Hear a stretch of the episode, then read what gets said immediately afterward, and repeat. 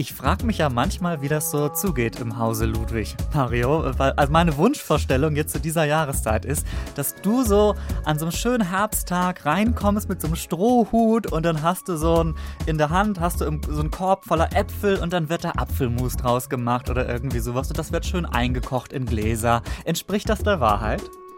Das entspricht überhaupt nicht der Wahrheit, weil wir niemand haben, weder meine Frau noch ich sind besonders gut im, im Einkochen oder, oder was. Also wir sind eher dafür, was in, in den Tiefkühler zu tun oder ja, in gut. die Gefriertruhe. Ja, aber ist ja gut. Ich meine, wir haben es ja, also zumindest jetzt wir in unserer westlichen Welt, sag ich mal, wir haben das ja sehr gut. Äh, wir haben den Tiefkühler, also tiefgekühlte Speisekammer im Prinzip, ne? In der, direkt in der Küche. Und wenn da mal leer ist, dann müssen wir nicht mal so richtig auf die Jagd gehen, sondern es ist alles äh, halbwegs einfach zu bewerkstelligen. Ähm, viel leichter als als die Tiere das haben. Gerade jetzt, wo der Winter vor der Tür steht, äh, wo es immer wichtiger wird, dass die Vorratskammer der Tiere ja schön voll ist. Hm, und wie die Tiere das hinbekommen, welche Strategien sie haben, damit sie schön zu fressen haben, darüber sprechen wir heute. Wir steigen sozusagen mit ein in die Vorratskammer der Tiere, können wir so sagen, oder? Aber ja, wir gucken heute, wie gehamstert wird, wie Vorräte gesammelt werden und wo man die aufbewahrt. Eigentlich war ich so ein bisschen gedanklich bei den Einmachgläsern, ne? aber das haben, die, das, haben die, das haben die Tiere jetzt nicht und die sind doch etwas besser organisiert als ich, wo man irgendwie so sagt, ah, ich habe irgendwie noch von den Großeltern äh, ein Glas bekommen, das habe ich gerade äh, im Schrank wiedergefunden. Mm, lecker, Äpfel oder Zucchini von 1998. Toll, das kann ich irgendwie noch wieder verwerten. Äh, bei uns geht es heute nur um die Tiere, die kochen nicht ein, zum Beispiel, du hast es schon gesagt, der Hamster mit seinen riesigen Backentaschen, so, also wie der das macht, dazu gleich mehr. Äh, wen haben wir noch in der Ausgabe? Wir haben Maulwürfe. Wir Stimmt. haben einen Supersammler, den Eichel hier. Der kriegt richtig viele Nüsse jedes Mal äh, im, im, Herbst. So sammelt Eichel, ne? Eichel. Eichel, natürlich, Eichel. Eichel, natürlich. Was auch sonst. Also, darüber sprechen wir später. Eventuell nimmt dieser Podcast auch noch so eine überraschende Wendung und es wird ein bisschen servicezeitmäßig und ich erzähle euch, wie man am besten Gemüse einkocht oder so. Schauen wir dann mal. Herzlich willkommen.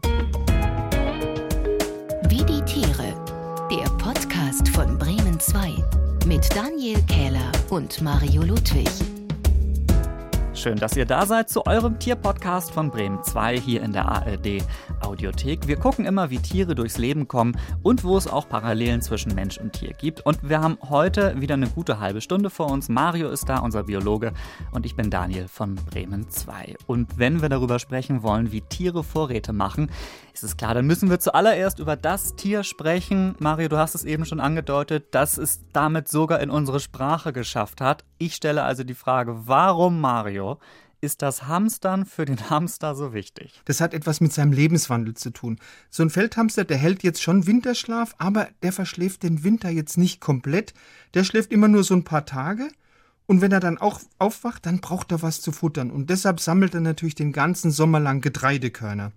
Und zum Transport stopft er jetzt diese Körner in seine Backentaschen, die sind sehr dehnbar. Hm. Da kann er also richtig große Mengen Körner aufnehmen und zwar pro Backentasche 50 Gramm. Und das ist natürlich eine riesige Menge, also für ein Tier, das selbst gerade mal 450 Gramm wiegt. Das heißt, die Hamstertaschen haben beim Hamster in etwa die Funktion, die bei uns Menschen eine Einkaufstasche hat. Also der braucht gar keinen Einkaufskorb oder keine Einkaufstasche extra, der hat die schon eingebaut. Wobei es sehe auch süß aus, wenn der Hamster mit so einem kleinen Einkaufskorb durchs Feld laufen würde. Aber ja. gut, er lässt die Körner dann aber nicht lange in den Backentaschen wahrscheinlich. Nein, also wenn die Hamstertaschen, wenn die Einkaufstaschen voll sind, dann geht der Hamster wirklich schnurstracks in seinen unterirdischen Bau. Da hat er eine schöne Vorratskammer. Mhm. Und wenn er da angekommen ist, dann streicht er so mit seinen Pfoten über seine Backen und dann sorgt er dafür, hey, ich kann das ganze Futter wieder ausspucken. Und dann geht's wieder erneut auf Futtersuche, bis er so einen Wintervorrat von zwischen 2 und 4 Kilogramm zusammen hat. Weil um den Winter in seinem Bau zu überstehen, braucht er mindestens zwei Kilogramm Nahrung. Hamster, die nicht genügend Nahrung sammeln können, die überleben den Winter nicht. Also das ist schon eine Sache auf Leben und Tod. Aber trotz dieser Vorräte, da verlieren Hamster während des Winters also schon so ein Drittel von ihrem Körpergewicht, also eine ordentliche Diät. Mhm, aber gut, wenn er denn noch genug da hat und die Speisekammer extra gut gefüllt ist. Äh, apropos Speisekammer, ich habe mal so überlegt, ich komme aus einem Haushalt, der jetzt nicht extra eine Vorratskammer hat oder so, aber ich weiß es noch, wenn man so zu den Großeltern geht oder so, die haben eine Vorratskammer, äh, dann kriegt man immer schon gleich so Appetit, weil es nach was Leckerem duftet irgendwie und man weiß auch, hier gibt es immer was zu essen. So. Und was macht meine Generation? Wir haben vor anderthalb Jahren Nudeln und Klopapier gehamstert. Also Ja, je, genau. jeder wie er kann irgendwie so, ne? Aber der Hamster, der macht das auf jeden Fall immer stringent mit den richtigen Nüsschen beziehungsweise Körnern oder irgendwie so. Aber er ist nicht der Einzige in der Tierwelt, der das so richtig gut kann. Du hast schon gesagt, es gibt auch noch einen echten Supersammler. Ja, also äh, wirklich ein fanatischer Vorratssammler. Das ist wirklich unser farbigster Rabenvogel, der Eichelherr. Der verdankt ja schon seinen Namen seiner Lieblingsspeise, also den Eicheln. Und der schuftet wirklich den ganzen Oktober wie ein Verrückter. Da legt er Tausende von Nahrungsverstecken mit Eicheln an. Es ist ein wirklich hübscher Vogel. Auch den, äh, ich glaube, der hat so eine bläuliche Feder am Flügel, Ge- ne? genau. Und ist sonst ein bisschen bräunlich, hat, glaube ich, so einen schwarzen Schwanz. Also könnt ihr bestimmt auch beobachten, wenn ihr im Wald oder im Garten unterwegs seid. So, und du hast schon gesagt, der sammelt sehr fanatisch sogar Eicheln. Äh, wieso fanatisch? Also in, in seiner gesamten Sammelzeit sammelt er bis zu 5000 Eicheln. Oh. Das ist ein Gesamtgewicht von fast 25 Kilogramm und er selbst wiegt weniger als 200 Gramm. Und das ist eine Sammeltätigkeit, das ist wirklich eine richtige Plackerei, weil die besonders viele Eicheln haben, die liegen leider oft mehrere Kilometer vom Revier vom Eichel her entfernt, ja. Der kann zwar einiges in seinen Kehlsack stecken, aber da kommt schon eine Menge an Transportstrecke zusammen. Und deshalb ist es wirklich kein Wunder, der Eichelherr allein in der Hauptsammelzeit im Oktober, also genau jetzt, da schuftet er wirklich elf Stunden am Tag, sammelt Eicheln, versteckt die, also ein ungeheures Arbeitspensum, das da so ein Eichelherr und auch mit sehr viel Disziplin absolviert. Aber es geht ja auch darum, dass man im Winter gut zu essen hat. Also wir lernen, was dem Hamster seine Backentasche ist, ist dem Eichelherr sein Kehlsack oder so. Wo versteckt er das Ganze dann? Also er sucht sich meistens so offene Stellen aus, die nicht sehr feucht sind, also an Waldrändern oder auf Lichtungen. Und er mag gern äh, Flächen, die stark besonnt sind, weil da hält sich eine Schneedecke nicht allzu lang. Und diese Anlage von den Depots, die geht ruckzuck über die Bühne. Also zack, ein paar kräftige Schnabelhiebe in den Boden, schon hat er so ein Pflanzloch gemacht. Da steckt er dann die Eicheln rein, entweder einzeln oder in Zweier- oder in Dreiergruppen. Anschließend bedeckt er das schön mit Laubstreu. Er tarnt es natürlich schön. Es geht aber auch ein paar Nummern größer. Also man hat schon in einem einzigen Versteck mal vier Kilogramm Eicheln gefunden. Oh. Und der Eichelherr, und das ist ganz toll, der findet, weil er eben so ein phänomenales Gedächtnis hat, wenn ihn dann im Winter der Hunger bleibt, fast alle seine Vorratsverstecke wieder. Und das können bis zu 6000 Verstecke sein. Das sind ziemlich viele Verstecke. Hat er eine Ja. Karte oder hat er besonders gutes Gedächtnis? Nee, also wie er das hinkriegt, das ist ja wirklich eine imposante Gedächtnisleistung. Ja. Das weiß man nicht, aber möglicherweise greift er in die gleiche Trickkiste wie die amerikanische Schwarzkopfmeise. Die braucht auch ein gutes Ortsgedächtnis, um die vielen Nahrungsverstecke wiederzufinden, die sie eben angelegt hat. Und das machen die Schwarzkopfmeisen wirklich mit einem ganz genialen Kniff. Die vergrößern einfach im Herbst den sogenannten Hippocampus. Das ist der Teil vom Gehirn, der für die Orientierung und für das Ortsgedächtnis zuständig ist, um stolze 30 Prozent. Die machen also einfach ihr Gehirn größer. Und Wissenschaftler sagen also, diese Vermehrung von den Nervenzellen, die wird wahrscheinlich durch eine vermehrte Hormonausschüttung angeregt. Und im Frühjahr, wenn jetzt die Schwarzkopfmeise diese zusätzliche Gehirnkapazität nicht mehr braucht, dann lässt sie ihren Hippocampus wieder schrumpfen, weil ein Gehirn benötigt viel Energie und auch Meisen sind keine Energieverschwender. Ja, also halten wir fest, es gibt tatsächlich Tiere, wenn klar wird, sie brauchen viel Gehirnleistung, zum Beispiel dann, wenn sie ihre Futterverstecke wieder, äh, wiederfinden müssen, dann können sie ihr Gehirn tatsächlich vergrößern. Also kann ich mir das so vorstellen, da wird irgendwie so ein Startsignal gegeben und dann fängt das an zu wachsen.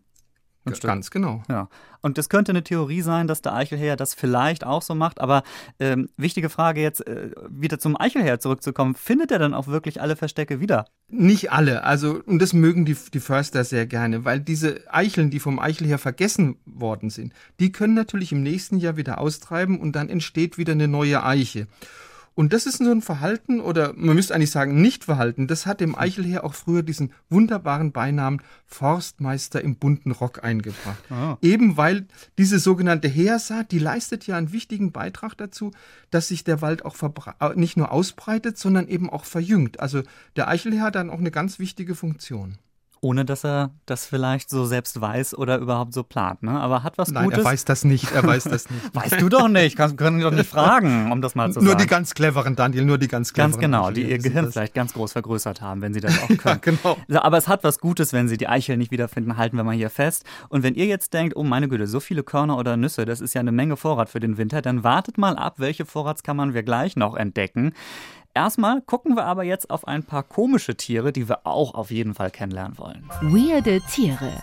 Ich liebe diese Rubrik, weil wir euch hier pro Folge immer zwei Tiere vorstellen, denen man so im Alltag vielleicht nicht unbedingt begegnen würde, was aber schade ist, weil sie besonders interessant aussehen oder irgendwas Dolles können. Jeder von uns hat ein Tier rausgesucht und ich bin mal gespannt, was der Ludwig heute ausgesucht hat. Ähm, ich sag's mal so, äh, wir können ja vorher mal kurz abtasten. Ich habe ein, Ja? ein kleines, schnuckeliges Tier, das so rund 400 Kilo schwer ist und sehr lustig aussieht und das vielleicht sehr aufmerksame Hörerinnen und Hörer sogar schon kennen. Was ist es bei dir? Ich habe das furchtloseste Tier der Welt. Das furchtloseste Tier der Welt. Ja. Okay, meins ist, glaube ich, ein bisschen ängstlich. Mach mal dein, Fur ja, mach mal dein furchtloses zuerst. In welche Richtung geht's? Also das ist der Chuck Norris im Tierreich, der, Amer der afrikanische Honigdachs. Also wenn du dir das Guinness Book of World Records anguckst, Ja. da ist der Honigdachs seit 2002 Jahr für Jahr als das furchtloseste Geschöpf der Welt gelistet. Jetzt weiß nicht jeder, was ist ein Honigdachs. Das ist ein kleines Raubtier, so groß wie ein Schäferhund, hat so einen schönen weißen Streifen auf dem Rücken, ein ganz rundes Gesicht, sieht immer so ein bisschen aus, als hätte man ein Stinktier mit einem Faultier gekreuzt. Ja? Und Honigdachse, die verstehen überhaupt keinen Spaß. Also wenn sich so ein Honigdachs bedroht fühlt, dann stellt er sich sofort seinem Gegner. Zwar immer mit einem ganz wütenden Knurren, immer mit einem weit aufgerissenen Maul. Oh Gott. Und zwar egal, wie groß und mächtig dieser Gegner ist. Also es gibt Berichte, dass Honigdachse ohne mit der Wimper zu zucken, wenn sie bedroht waren, einen Löwen angegriffen haben, einen Leoparden angegriffen haben oder einen Büffel angegriffen haben. Und die stürzen sich regelrecht auf ihre Feinde. Und die haben auch gute Waffen, nämlich ganz lange Krallen und ganz scharfe Zähne. Und sie sind auch richtig fies, weil die greifen ganz gezielt die Geschlechtsteile von ihren Gegnern. an. Oh nein. Doch, und dann haben die auch noch sehr starke Unterarme und die haben ganz gewaltige Krallen. Und die können jeden Spalt öffnen, haben eine, wirklich eine, Ja, erzähl mehr davon. haben eine gewaltige Zerstörungskraft. Und das sind jetzt Eigenschaften. Deshalb werden Honigdachse in einem Zoo immer in so einer Art Hochsicherheitstrakt gehalten. Also das kannst du schön im Kölner Zoo angucken. Da gibt es seit 2012 drei Honigdachse. Und da hat man tatsächlich dieses Honigdachsgehege zu einer ja, ausbruchssicheren Festung ausgebaut. Also man hat das Erdbecken mit Draht unterlegt, man hat das Wasserbecken einbetoniert, man hat die Bäume angekettet. Also so stark oder so groß schätzt man die Zerstörungskraft von einem Honigdachs ein. Vielleicht also jetzt nicht das ideale Haustier, wenn man jetzt eins sucht, würde ich jetzt äh, mal so raus. Nicht wirklich, Nicht, nicht so wirklich. gerade. Äh, Wir haben ja über den Honigdachs, glaube ich, schon mal gesprochen. Da ging es ums Zusammenarbeiten in unserer Folge. Ne? Genau. Da geht es so, wie die quasi ähm, Mit Vögeln den- zusammenarbeiten, Genau. um an den Honig ranzukommen. So, also wer, genau. wer das nochmal nachhören will, geht einfach in unserem Podcast-Feed ein paar ähm, Monate zurück, da in unserer Folge, wie die Tiere zusammenarbeiten, erzählen wir euch das nochmal ausführlicher. Aber wir haben damals nicht darüber gesprochen, wie furchtlos und vor allen Dingen, wie gefährlich der Honigdachs ist. Ähm, ich glaube, da habe ich tatsächlich das Tier, es ist komplett das Gegenteil. Ähm, ich denke auch sogar, du kennst es vielleicht, weil wir haben darüber vor einiger Zeit oder über einen nahen Verwandten schon mal gesprochen. Ich glaube, in Okay. unserem Tierrätsel war das vor ein paar Wochen. Ähm, und ich fand das halt so super, dass ich dachte, ey, das Tier muss hier nochmal die große Bühne bekommen. Ähm, es hat natürlich einen ordentlichen Namen, aber wenn ich es mir so angucke auf dem Foto, dann sieht es aus wie ein 400 Kilo schwerer Unterwasserstaubsauger. Hast du eine Ahnung, was das sein könnte? Also ich tippe mal in Richtung Seekuh, oder? Ja, Manati. natürlich, natürlich. Es geht in diese Richtung auf jeden Fall. Ähm, da kannst du mir gleich bestimmt noch helfen, wie die offizielle Bezeichnung ist, weil ich habe auch den Namen Seeschwein gefunden, was ich sehr nett finde. Aber der professionelle Name des Tieres, was ich speziell vorstellen möchte, wäre Dugong. Ich glaube Gabelschwanzseekuh. Kann das sein? Genau. Ja. Genau. Es gibt vier Arten von ähm, Seekühen und das Dugong ist eine davon. Ja, und ich finde d- den Dugong besonders schön, wobei ich glaube, die sehen sich alle relativ ähnlich, bis auf was, die, was den Schwanz irgendwie betrifft.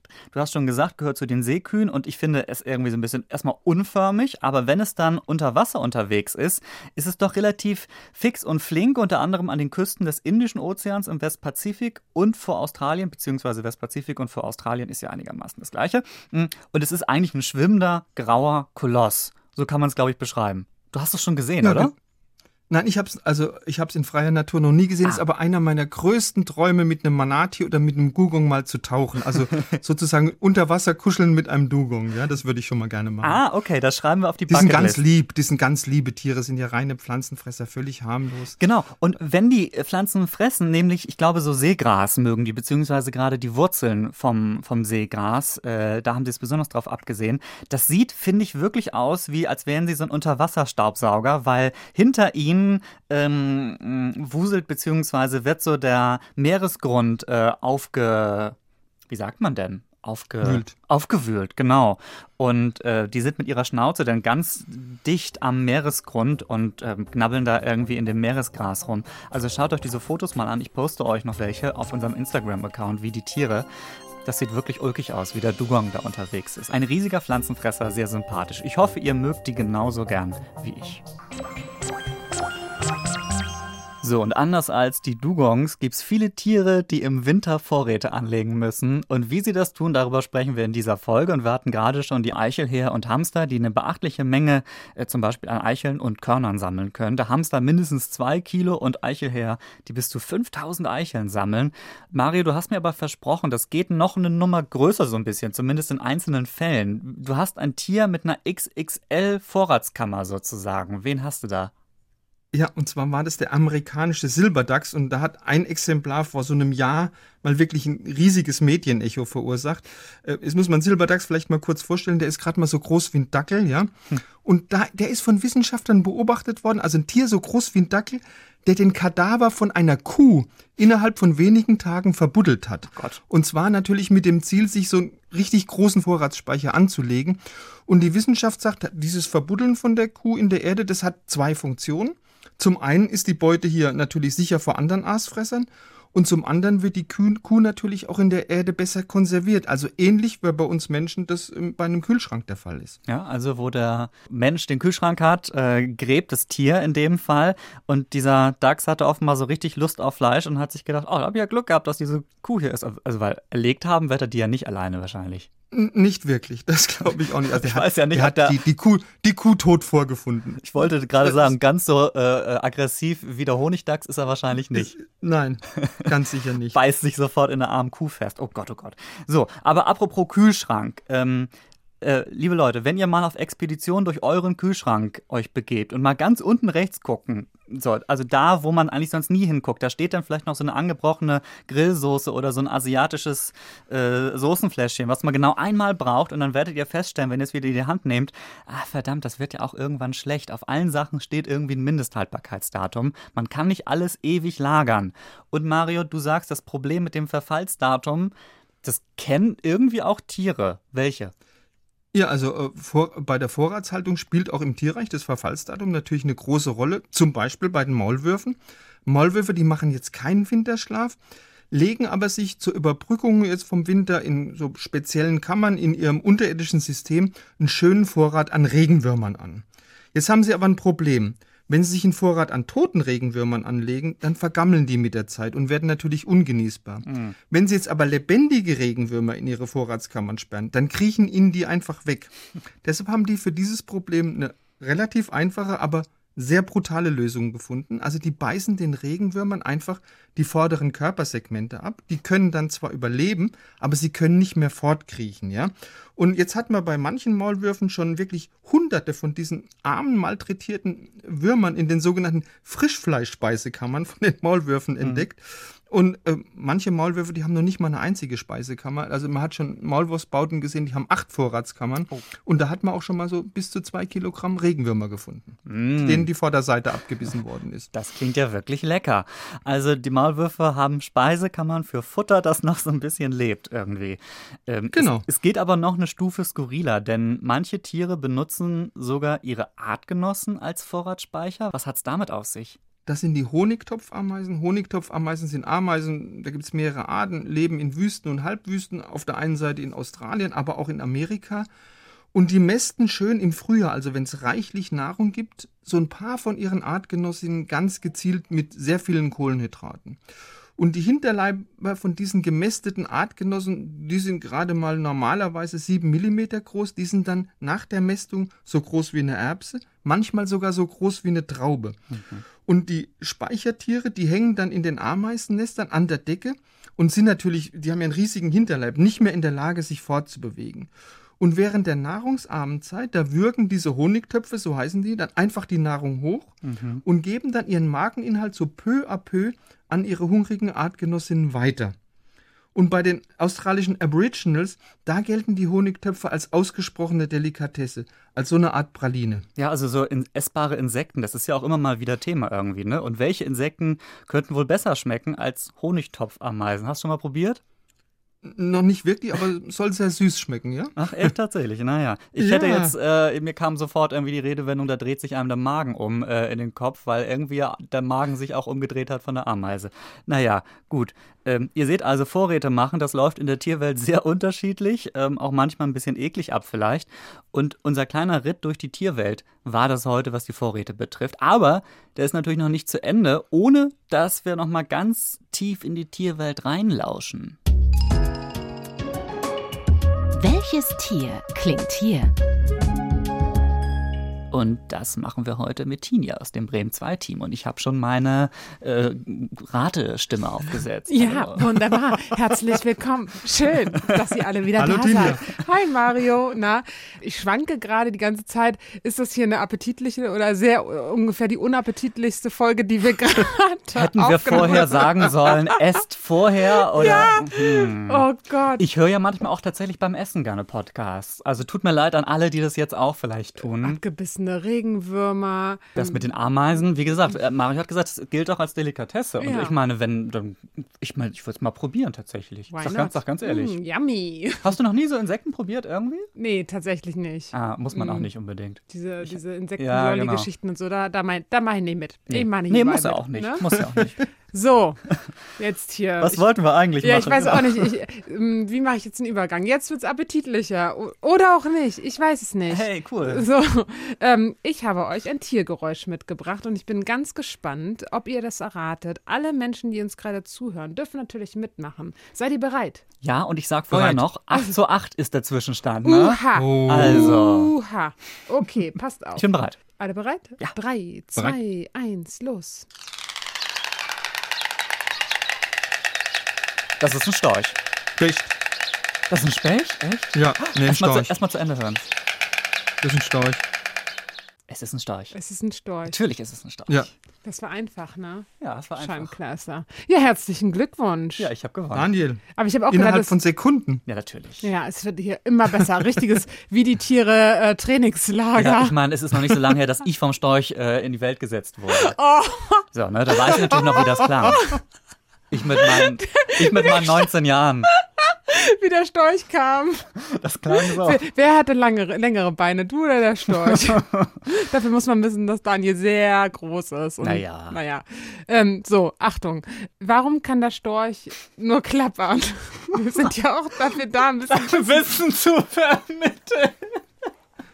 Weil er keine Stimmbänder hat. Ja, genau, und weil er so eine mickrige Muskulatur hat. Und jetzt wollte ich mal wissen von dir, Mario. Mein Traum ist es ja eigentlich an dieser Stelle immer mal eine Giraffe vorzuspielen. Die kann ja aber auch keine Geräusche machen. Doch, wir haben schon mal eine Giraffe gehabt hier. Hatten wir, wir hatten, äh, hat, hat, Ich weiß aber nicht, hat wer die Nina hatte. mal eine Giraffe mitgebracht?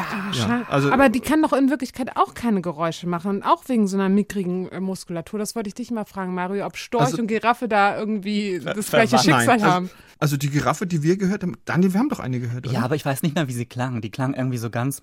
Hat sie geschmatzt einfach nur wahrscheinlich. Die klang Ja, dick. also das war jetzt kein, kein Singsang, um es Ja. mal so zu sagen. Da, Ja. Daniel hat sie geraten, der sollte es mal besser sagen. Okay, das höre ich nochmal nach. Kann das sein, dass ich immer die Tiere rate, die entweder sehr lang sind oder lange Beine haben oder so? Ist das irgendwie.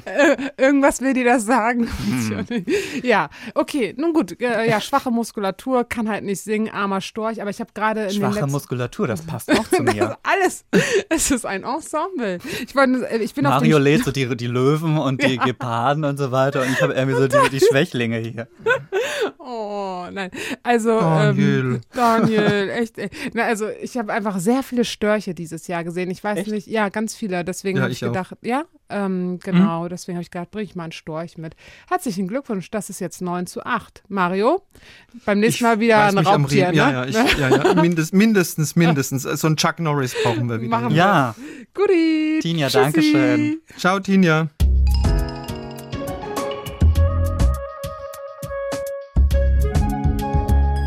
So, jetzt habe ich äh, so viele Punkte in der Backentasche wie der Hamster Körner sammelt, äh, quasi.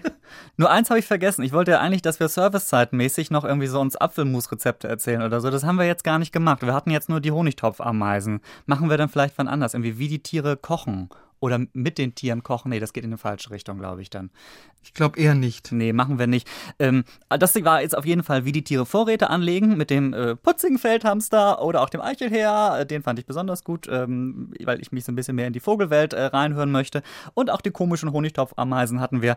Ich glaube mal, dass die Honigtopfameise dein Highlight heute war, oder? Nee, eigentlich der Maulwurf. Der, der Maulwurf, ah, diese, natürlich. Diese, diese Frischfleischspeisekammer sind ja. zwar eklig, aber faszinierend. Ja, ne? genau. Du bist ja so ein Horrorfan auch irgendwie. Ist ja auch bald wieder Halloween irgendwie. Da ist der, der Maulwurf ganz weit vorne, ja.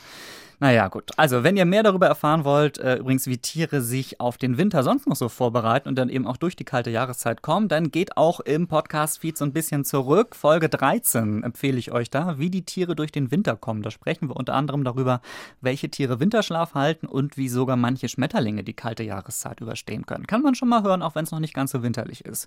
Eigentlich noch gar nicht. Aber bereitet euch drauf vor, der Winter kommt. Nächstes Mal nehmen wir euch mit in den Wald, aber nicht in irgendeinen Wald. Oder Mario, was wäre so ein bisschen einfach sonst? Wir reisen ein bisschen weiter. Wir reisen etwas weiter und gehen in den Regenwald oder in den Dschungel, ja, wie man genau. manchmal auch sagt. Also, das in 14 Tagen hier in der ARD Audiothek, auf Spotify, Apple Podcast, Bremen 2, wo auch sonst ihr uns hört. Und in der Zwischenzeit, wie gesagt, folgt uns auf Instagram, wie die Tiere heißen wir da. Da schreibt ihr uns auch immer mal wieder. Vielen, vielen Dank. Diese Woche speziell merci an Vanessa für viele, viele Tier- und Themenvorschläge. Und auch Nima hat sich gemeldet und gesagt, dass ihr die Folge zum Regieren letztens gut gefallen hat. Und nachdem ich letztens Lob für meine norddeutsche Ausdrucksweise bekommen habe, hat diesmal Leonie aus Baden extra deine süddeutsche deutsche badische Sprache gelobt, Mario. Ist doch schön, das beruhigt uns doch. So, so sollte das sein, genau. Ja, genau, da können wir ja weitermachen in zwei Wochen wieder. Freuen wir uns drauf. Bis dann. Ciao. Wie die Tiere, der Podcast von Bremen 2. Alle Folgen in der ARD Audiothek.